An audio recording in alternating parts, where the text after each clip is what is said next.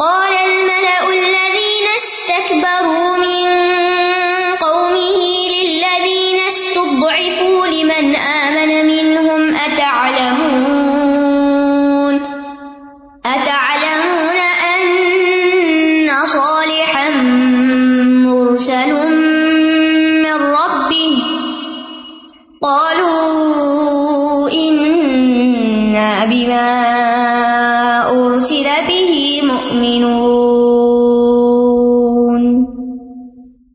اس کی قوم کے جن سرداروں نے تکبر کیا تھا، وہ ان کمزوروں سے جو ان میں سے ایمان لائے تھے کہنے لگے، کیا تم جانتے ہو کہ بے شک صالح اپنے رب کی طرف سے بھیجا ہوا ہے؟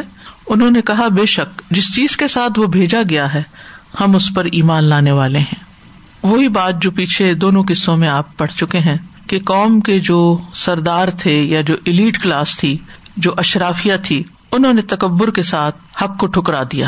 قال الملا الدین استقبر من قومی ہی قوم کے سرداروں میں سے جنہوں نے تکبر کیا تھا، وہ ان لوگوں سے استد کمزوروں سے کہنے لگے، کون سے کمزور؟ لمن آمن منہم، جو ان میں سے ایمان لے آئے تھے یعنی جو بے اثر لوگ تھے، لیکن ایمان لا چکے تھے، ان سے کہنے لگے اطالمون ان صالح مرسلم من ربی کیا تم واقعی جانتے ہو کہ صالح کو اس کے رب نے بھیجا ہے؟ یعنی تم صالح علیہ السلام کو سچا سمجھتے ہو۔ سوال پوچھنے کا مقصد کیا تھا؟ ایک طرح سے طنز کرنا۔ یعنی تم جو اس کے پیچھے چل پڑے ہو، اللہ کا رسول سمجھتے ہو، تو تم ہو ہی بے وقوف لوگ۔ تمہاری تو عقل ہی کام نہیں کرتی۔ تمہیں کیسے یقین آ گیا کہ واقعی وہ رسول ہے؟ تو یہ ہر دور کے لوگوں کا طریقہ ہوتا ہے کہ جو خیر کے رستے پر چلتے ہیں، لوگ ان کو ڈاواں ڈول کرتے ہیں، ان کو مشکوک کرتے ہیں، ان کو چیلنج کرتے ہیں، ان کو کوشچن کرتے ہیں۔ تمہارے پاس کیا پروف ہے؟ تمہارے پاس کیا دلیل ہے؟ تمہیں کیسے پتا چلا؟ تم کیسے جانتے ہو؟ قالو، وہ کہنے لگے ان بیما ارسلا بھی مؤمنون کہ جس چیز کے ساتھ وہ بھیجے گئے ہیں، جو بھی اللہ کے احکامات لے کر وہ آئے ہیں، ہم ان سب کو مانتے ہیں۔ اور یہ ایک بہترین جواب تھا۔ یعنی ہم تو اس پیغام پر ایمان رکھتے ہیں جو وہ دے کر بھیجے گئے۔ یہ صرف سوال کا جواب ہی نہیں تھا ہاں یا نہ میں نہیں تھا، بلکہ بہترین جواب تھا۔ یعنی صرف یہ نہیں کہا کہ ہاں واقعی وہ رسول ہیں، بلکہ کہا جو وہ ہمیں بتاتے ہیں، ہم وہ سب باتیں بھی مانتے ہیں۔ یعنی ان احکامات کو بھی ہم مانتے ہیں۔ یعنی چاہے وہ دنیاوی اعتبار سے کمزور تھے، لیکن جب ایمان اندر آ جاتا نا بندے کے، تو کمزور نہیں رہتا۔ اس لیے جس کے اندر ایمان ہو، اس کو کبھی احساس کمتری کا شکار نہیں ہونا چاہیے کہ ہائے میں غریب، میرے پاس کچھ نہیں۔ نہیں، جو سب سے بڑی دولت اللہ نے آپ کو ایمان کی دی ہے دین کی دولت دی ہے، قرآن کی دولت دی ہے۔ اس پر اگر تم واقعی شکر گزار ہو، تو کبھی تمہیں اپنے کم حیثیت ہونے کا خیال بھی نہ آئے۔ جب انسان اپنے آپ کو دولت مندوں کے ساتھ کمپیئر کرنے لگتا ہے کہ اس کے پاس تو اتنی دولت اور میرے پاس کچھ نہیں، تو واقعی رونا آتا پھر۔ پھر واقعی وہ احساس کمتری کا بھی شکار ہوتا ہے اور وہ اپنے آپ کو کمتر اور ذلیل سمجھنے لگتا ہے۔ لیکن جب انسان اس کے مقابلے میں ایمان کی دولت کو رکھتا ہے، تو ایمان کی دولت کا پلڑا بھاری ہو جاتا ہے۔ تو اس پر انسان کو کوئی شکوا نہیں رہتا، بلکہ وہ ہمیشہ شکر گزار رہتا ہے۔ تو اس آئے سے یہ بات پتہ چلتی ہے کہ عمومی طور پر کمزور لوگ امبیا کے پیروکار ہوتے ہیں، اور جو متکبر لوگ ہوتے ہیں وہ پیغمبروں کا بھی انکار کر دیتے وہ عمومی طور پر کسی کی بات نہیں سنتے، تو اللہ کے رسول کی بات کو بھی کچھ نہیں سمجھتے۔ اور پھر آپ دیکھیے کہ اس آئے سے ایمان کی اہمیت بھی پتہ چلتی ہے نا، کیونکہ انہوں نے یہ نہیں کہا صرف کہ وہ رسول ہیں۔ کہا نہیں، ہم مومن ہیں۔ ہم ایمان لانے والے ہیں۔ تو ان کی پہچان یعنی ایمان کے حوالے سے تھی۔ اور یاد رکھیے کہ جو امبیا کی تصدیق کرتا ہے، وہ بہت بڑے مقام پہ پہنچ جاتا ہے۔ نبی صلی اللہ علیہ وسلم نے فرمایا، جنتی لوگ اپنے سے اوپر بالا خانوں والوں کو اپنے سر اٹھا کر انتہائی شوق سے غور و خوص کرتے ہوئے اس طرح دیکھیں گے جیسے وہ دنیا میں کسی چمکدار، گہرے اور بہت دور کے ستارے کو دیکھتے ہیں جو آسمان کے مشرقی یا مغربی کنارے میں ہوتا ہے، کیونکہ دونوں کے درجوں کا فرق بہت ہوگا۔ لوگوں نے ارض کیا، یا رسول اللہ صلی اللہ علیہ وسلم، یہ تو امبیا کے محلات ہوں گے جنہیں ان کے سوا کوئی اور نہ پا سکے گا۔ آپ نے فرمایا، نہیں، اس ذات کی قسم جس کے ہاتھ میں میری جان ہے۔ یہ ان لوگوں کے لیے ہوں گے جو اللہ پر ایمان لائے اور امبیا کی تصدیق کی۔ یعنی صرف ایمان لے آنا ہی اور سچے دل سے مان لینا اور ان کی باتوں کو مان لینا، یہ انسان کو اللہ کی نگاہ میں بہت بڑا مقام دیتا ہے۔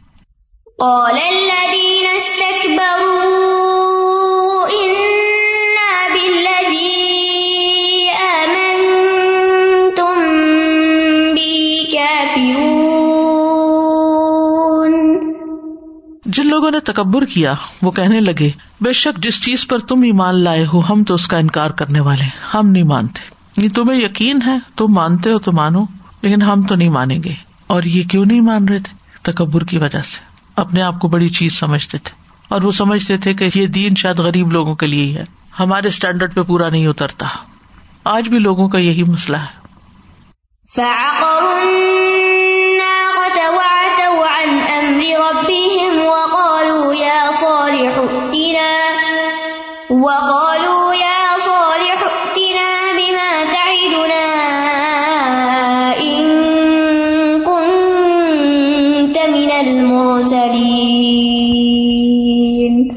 تو انہوں نے اونٹنی کی کونچے کاٹ ڈالی اور اپنے رب کے حکم سے سرکشی کی اور کہنے لگے، اے سالے لے آ تو ہمارے پاس وہ عذاب جس کی تو ہمیں دھمکی دیتا ہے۔ اگر تو رسولوں میں سے ہے۔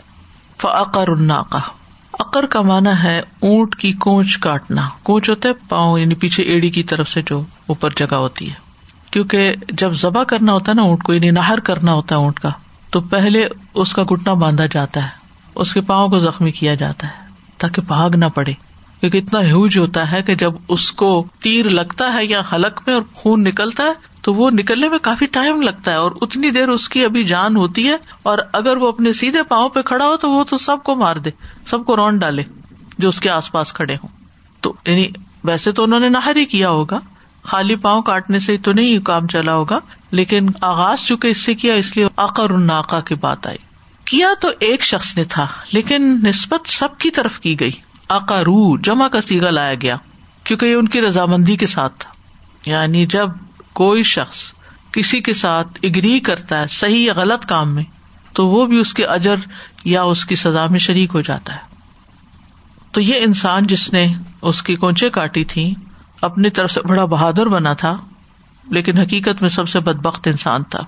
کون سی صورت ہے جس میں آتا ہے؟ ادم با اشقا فقال الحم رسول اللہ نا اللہ و سقیا فعقروحا سب کی طرف وہاں بھی نسبت ہے۔ فدم دما علیہم رب بدم فصواہا فلا خاف اقبا عبد اللہ بن زما سے روایت ہے، انہوں نے نبی صلی اللہ علیہ وسلم سے سنا، آپ نے اپنے ایک خطبے میں صالح علیہ السلام کی اونٹنی کا ذکر فرمایا اور اس شخص کا بھی ذکر کیا جس نے اس کی کونچے کاٹی تھی رسول اللہ صلی اللہ علیہ وسلم نے ادم باس اشقاہ کی تفسیر کرتے ہوئے فرمایا، اس اونٹنی کو مارنے کے لیے ایک بد بخت اور فسادی اٹھا، جو اپنی قوم میں ابو زما کی طرح غالب اور طاقتور تھا۔ یعنی ایک شخص سے مثال دے کے اس کی طرح کا طاقتور تھا۔ اور وہ آگے بڑھا۔ وہ اتو ان امر ربی ان سب نے اپنے رب کے حکم سے سرکشی کی، نہیں بات مانی۔ اتو کا مطلب ہے، باطل یا غلط کام میں حد سے بڑھ جانا۔ اور اس کے بعد جب ان آتا ہے اتو ان تو سرکشی اور نافرمانی دونوں معنوں میں آ جاتا ہے۔ یعنی اتا یا اتو اتون اس وقت کہا جاتا ہے جب لوگ تکبر کرتے سرکشی کرتے ہیں۔ تو انہوں نے اللہ کی نافرمانی کی اور اونٹنی کے بارے میں اللہ نے جو حکم دیا تھا کہ اس کو برے ارادے سے نہ چونا اور اپنے نبی کی تقزیب جو انہوں نے کی، اس بنا پر ان کی شامت آ گئی۔ وقالو یا صالح تنا بما تعدنا ان کن تمن المرسلین۔ کہنے لگے، اے سارے، اب لے آؤ وہ عذاب۔ جس کی تو ہمیں دھمکی دیتا تھا، اگر واقعی تو رسولوں میں سے۔ اب تک بھی یقین نہیں آیا۔ تو یہ قوم کی سرکشی کا آخری قدم تھا۔ یعنی کونچے کاٹ کے اونڈی ذبح کر کے صلی علیہ السلام کو چیلنج کیا کہ تم نے دھمکی دی تھی نا عذاب کی۔ تو اب لیا عذاب۔ تو پھر اس سرکشی کے بعد قوم کو مزید مہلت نہیں دی گئی تھی، صرف تین دن کی مہلت دی گئی تھی۔ سورت ہود میں آتا ہے فقروہ فقال تمت فی دارکم سلاست ایام ذالک وعد غیر مکدوب تو انہوں نے اس کی کونچے کاٹ دی۔ تو اس نے کہا، اپنے گھروں میں تین دن خوب فائدہ اٹھا لو۔ یہ وعدہ ہے جس میں کوئی جھوٹ نہیں بولا گیا۔ اور جب تین دن کی مہلت پوری ہو گئی، تو عذاب نازل ہوا۔ اور صلی علیہ السلام اور ان پر ایمان لانے والوں کے سوا ساری قوم ہلاک ہو گئی۔ بعض روایات میں آتا ہے کہ اس قوم کا ایک شخص ابو رغال جو تھا، وہ ان دنوں حرم میں مقیم تھا۔ مکہ تو اس وقت بھی تھا نا؟ تو وہ عذاب سے محفوظ رہا۔ لیکن جب وہ حرم سے باہر نکلا، طائف کی طرف گیا تو وہ بھی ہلاک ہو گیا۔ تو اس کو وہیں راستے میں دفن کر دیا گیا۔ حضرت عمر کہا کرتے تھے کہ راستے سے گزرنے والے اس کی قبر پر سنگ باری کرتے تھے، قبر کو پتھر مارتے تھے۔ کہ قوم سمود پر جو عذاب آیا، یہ بھی اس کا حصہ تھا۔ کیونکہ ذہنی طور پر وہ ان کے ساتھ تھا۔ جب آپ کسی ظالم کی تائید کرتے ہیں، کسی ظالم کو اپریشیٹ کرتے ہیں، یا کسی ظالم کو ظالم نہیں کہتے تو پھر آپ بھی اس کے ساتھ ہی شمار ہو جاتے ہیں۔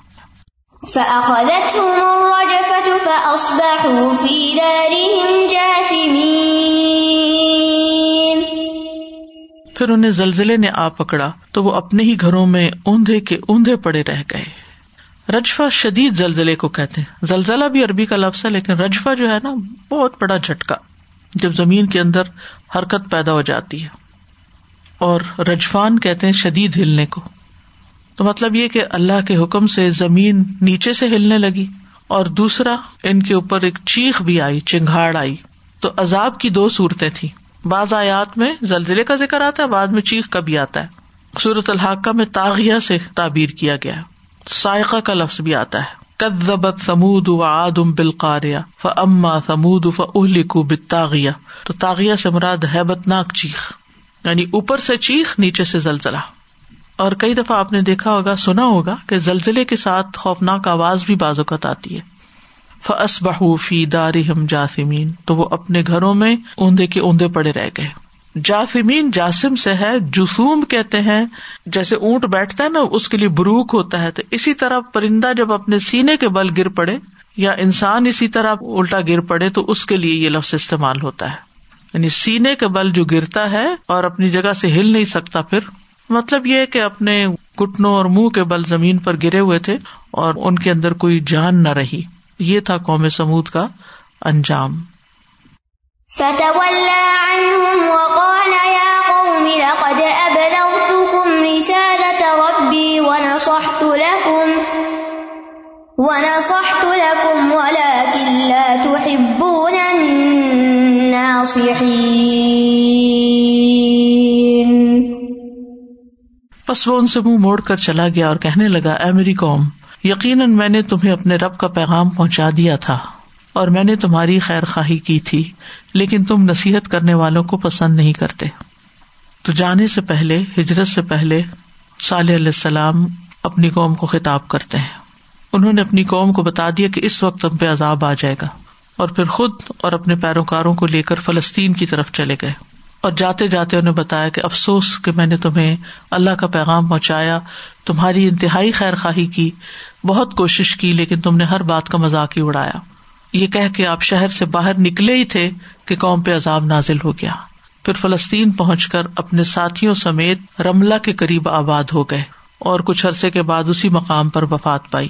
اور بعض مفسرین کہتے ہیں کہ ہو سکتا ہے کہ یہ عذاب آنے کے بعد انہوں نے اپنی قوم کو مخاطب کر کے کہا ہو۔ جیسے نبی صلی اللہ علیہ وسلم نے کولیب کے اندر پھینکے جانے والے مشرق سرداروں کو جو مارے گئے تھے بدر میں، ان سے خطاب کیا تھا۔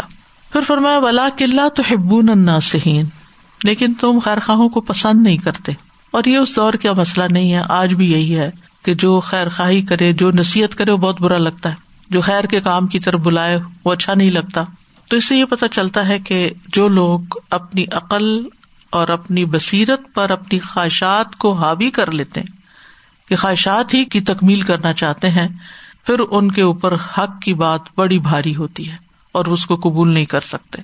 لیکن جو شخص نصیحت قبول کر لے اور خیر کی بات مان لے، تو پھر اس کے لیے کامیابیاں ہی کامیابیاں لیکن اس میں انسان کو اپنے نفس کے خلاف جانا پڑتا ہے، محنت اور مشقت کرنی پڑتی ہے۔ تو اس واقعے سے جو بات ہمیں پتہ چلتی ہے اوور آل سارے قوم سمود کے واقعے سے، وہ یہ کہ اللہ نے ان کو کتنی نعمتیں دے رکھی تھی جن کا آغاز میں ذکر ہوا۔ لیکن انہوں نے پیغمبر کو جٹلایا نافرمانی کی، تو ساری نعمتیں ختم ہو گئی نافرمانی نعمت کو ختم کرنے کا باعث ہوتی ہے۔ دوسری بڑی مشکل اس قوم میں تکبر تھی۔ تیسری مشکل خیر خواہ کو نہ پہچاننا تو جو قوم خیر خواہ کو ناپسند کرے، وہ اس کی پھر تباہی کا سبب بن جاتا ہے۔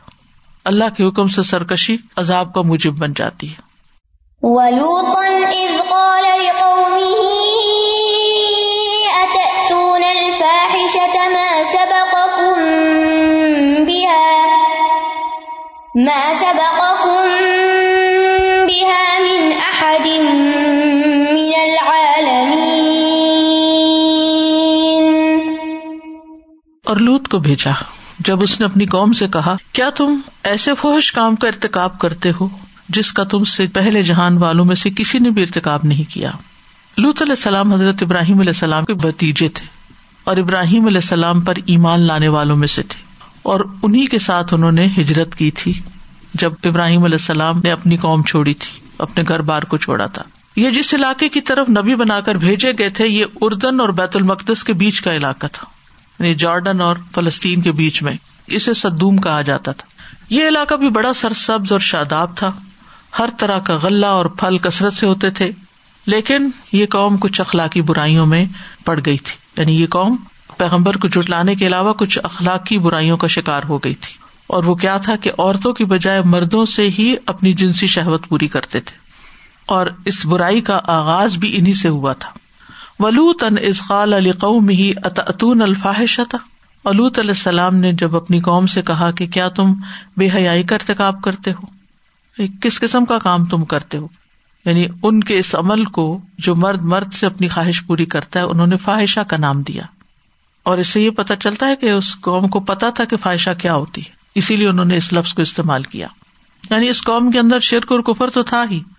اور اس کی اصلاح کے لیے تو بھیجے ہی گئے تھے لوت علیہ السلام، لیکن اس کے ساتھ ساتھ اس برائی کی طرف بھی انہوں نے توجہ کی۔ ماں سبق کم بحا من احد من العالمین۔ یہ ایسی برائی ہے جس میں جہان والوں میں سے تم سے پہلے کسی نے سبقت نہیں کی۔ اس سے پہلے دنیا میں یہ برائی موجود ہی نہیں تھی۔ تو دو پہلوؤں کے اعتبار سے انہوں نے اس برائی سے نفرت کا اظہار کیا۔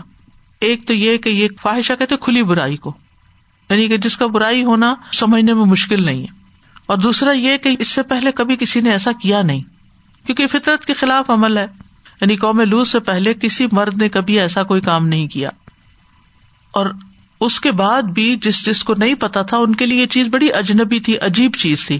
ولید بن عبد الملک جو بنو امیا کا حکمران تھا، جنہوں نے دمش کی جامع مسجد بنائی تھی وہ کہتے ہیں کہ اگر اللہ ضب اجلّہ ہمیں قوم لوت کا واقعہ بیان نہ کرتا، تو میرا نہیں خیال کہ کوئی مرد مرد کے ساتھ ایسا کر سکتا ہے میں اس کو سوچ بھی نہیں سکتا تھا کہ ایسا بھی ہو سکتا۔ ہے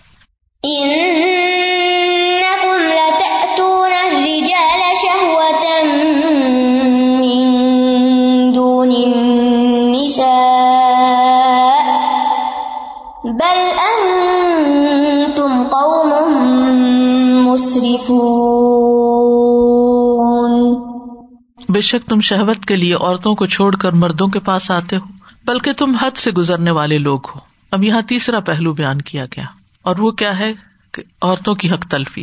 ظاہر ہے اگر مرد مردوں سے ہی اپنی خواہش پوری کرنے لگیں گے، تو پھر عورتوں کی طرف تو توجہ نہیں کریں گے۔ اور اس طرح عورت کا حق مارا جائے گا۔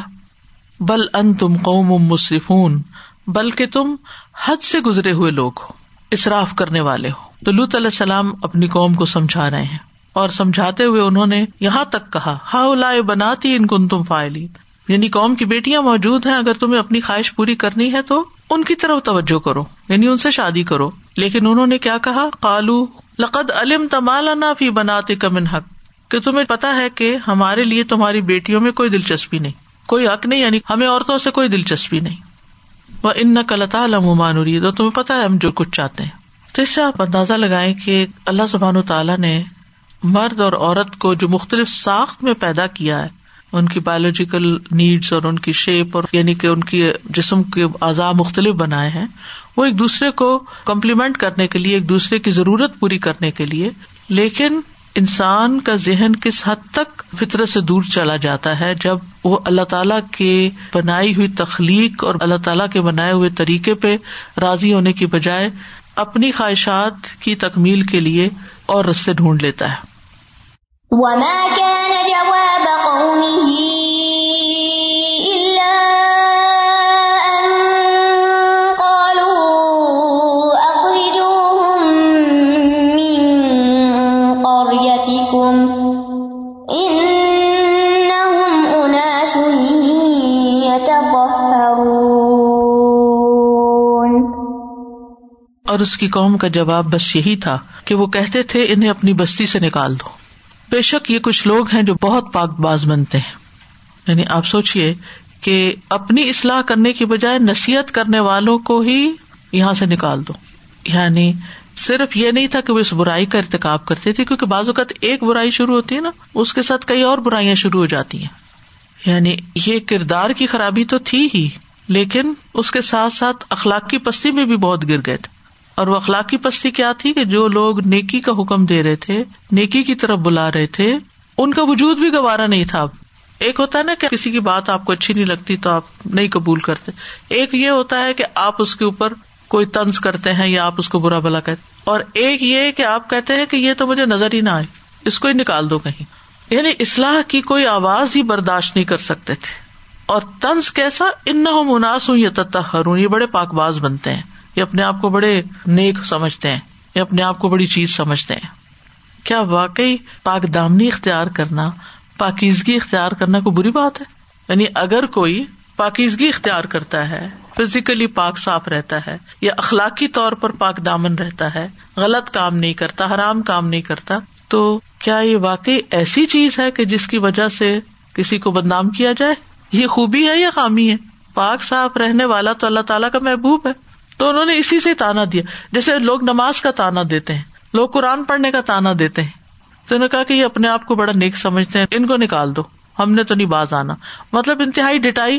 ہم نے نہیں چھوڑنا جو ہم کر رہے ہیں۔ ان کو کہیں اور جانا تو کہیں اور چلے جائیں۔ استاذہ، یہ ابھی بھی ہمارے آج کے معاشرے میں بھی یہ سب کچھ ہوتا ہے۔ کہ یعنی جب آپ کے پاس دین کا علم آ جاتا ہے اور آپ کہتے ہیں نا کہ یہ مہندی نہیں کرو، یہ اس طرح کا پروگرامز نہیں کرو، شادی کے اندر جو اتنے اسٹراف سے بھرے ہوئے اور اخلاقی برائیوں سے بھر جاتے ہیں، تو جہاں ہم اپنے بچوں کو نہیں بھیجتے وہ آہستہ آہستہ وہ فرینڈز آپ کو کاٹ دیتے ہیں۔ نیکسٹ ٹائم آپ سے ملتے نہیں ہیں۔ اگر آپ صرف یہ بتا بھی دیں کہ یہ چیزیں کرنا ٹھیک نہیں ہے، تو بجائے اس کے کہ سیکھنا چاہے آپ سے کٹ آف ہو جاتے ہیں۔ ہمیشہ کے لیے آپ کے بچوں سے ان کے بچے بات نہیں کرتے اور یہ لمبا چلتا ہے یعنی بچے اس بات کو ہمارے سمجھ بھی نہیں پا رہے ہوتے ہیں کہ ہمارے جو بچپن کے دوست تھے وہ ہم سے کیوں کٹ رہے ہیں۔ اور نمبر ٹو یہ کہ یہاں پر یہ بات جیسے نماز ہم پڑھتے ہیں جیسے ہال میں جاتے ہیں شادی کے مغرب کی نماز اچھی یہ کہہ رہی ہے دکھاوا کرنے کے لیے نماز پڑھ رہے ہیں لوگ۔ You know like because they can't they are not doing it so they will say کہ آپ اس لیے پڑھ رہے ہو کہ آپ یو نو لائک سب کو بتانے کے لیے کہ یو آر ویری نیک اصل میں تو وہ جان چھڑانے والی بات ہے نا۔ کہ جان چھڑائی جائے ہمیں کوئی نصیحت نہ کرے ہمیں کوئی ٹوکے نہ ہمیں کوئی برا بلا نہ کہے۔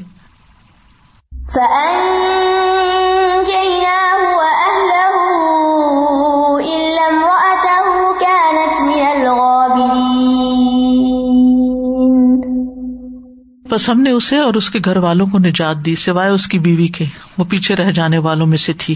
یعنی جب اللہ کا عذاب آیا تو اللہ تعالیٰ نے حضرت لوت علیہ السلام اور ان کے گھر والوں میں سے کہتے ہیں صرف دو بیٹیاں جو ان کا ساتھ دیتی تھی، ان کو نجات دے دی۔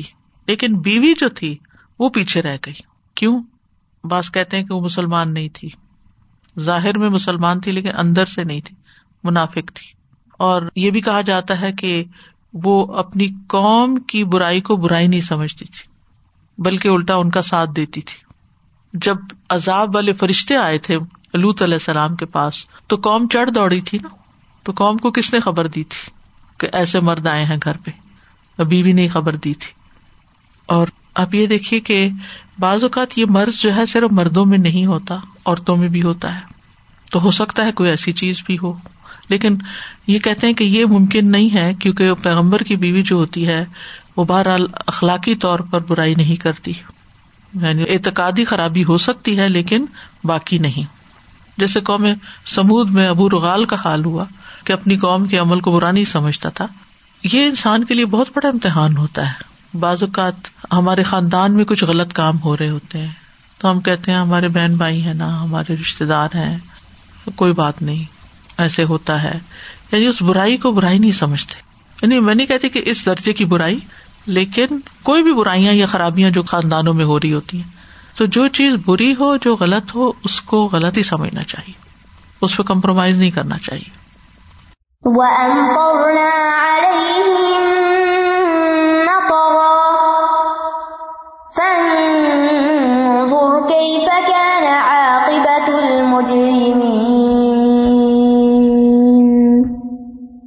اور ہم نے ان پر پتھروں کی ایک بارش برسائی تو دیکھو مجرموں کا انجام کیسا ہوا۔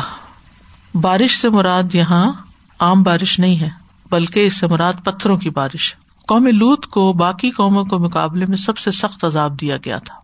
ان کے اوپر پتھر بھی برسائے گئے، انہیں زمین میں بھی دھنسایا گیا۔ اور ان کی بستی کو جبریل علیہ السلام نے اوپر لے جا کر واپس پٹک کے مارا تھا۔ یعنی پتھروں کی بارش بھی ہوئی، بستی بھی الٹائی گئی۔ اسی لیے اس کو المتفقہ کہا جاتا ہے، الٹا دی جانے والی بستی۔ تو اس سائے سے یہ پتہ چلتا ہے کہ یہ برائی جو قوم لوت کے اندر پیدا ہوئی انہیں سے اس کا آغاز ہوا تھا اور یہ حد سے بڑا ہوا طریقہ تھا اور پھر اس عمل کے ارتقاب کرنے والوں کی سزا سب سے زیادہ سخت ہوئی۔ یعنی قوم سمود پر تو چیخ آئی یا قوم آد پر ہوا چلی، وہ بھی سخت عذاب تھے، لیکن ان کو ملٹیپل عذاب دیے گئے۔ میں سوچ رہی تھی، استاذہ جی یہ چیز یعنی ہم دیکھتے ہیں کہ ابھی بھی اس دور میں بھی موجود ہے۔ اور افسوس کی بات یہ ہے کہ اب ایسا بھی سننے میں آ رہا ہے کہ مسلم فیملیز کے بیٹے بیٹیاں بھی اس طرح کی چیزوں میں انوالوڈ ہیں اور اوپنلی اس چیز کو ایکسیپٹ کر رہے ہیں کہ I am not sure about my gender orientation اور ایک بہت بڑا فتنا یہ بھی ہے کہ اب مین اسٹریم میڈیا میں یہ چیز اوپن ہو کے آ گئی ہے، یہاں تک کہ چھوٹے بچوں تک کو اسکولز میں یہاں پہ لیگلٹیز اب اس چیز میں آ گئی ہیں کہ یو کین ناٹ جہاں سمپل فارمز میں ساری زندگی ہمیشہ سب چوز کرتے تھے نا میل اور فیمل چائلڈ کا کیا ہے؟ تو وہ اب کہتے ہیں کہ میل اور فیمل کے ساتھ ایک تھرڈ آپشن انہوں نے ڈال دیا ہے کہ not sure about your gender orientation یعنی ایک نہ سمجھ میں آنے والی چیز ہے، لیکن یہ it seems like a growing فتنا ایٹ دس ٹائم اللہ ہمارے حال پہ رحم کرے۔ وہ آخر داوانا الحمد اللہ رب العالمین۔ سبحان اللہ و بحمد کا اشد اللہ اللہ اللہ انت استخر کا و اطوب السلام علیکم و رحمۃ اللہ وبرکاتہ۔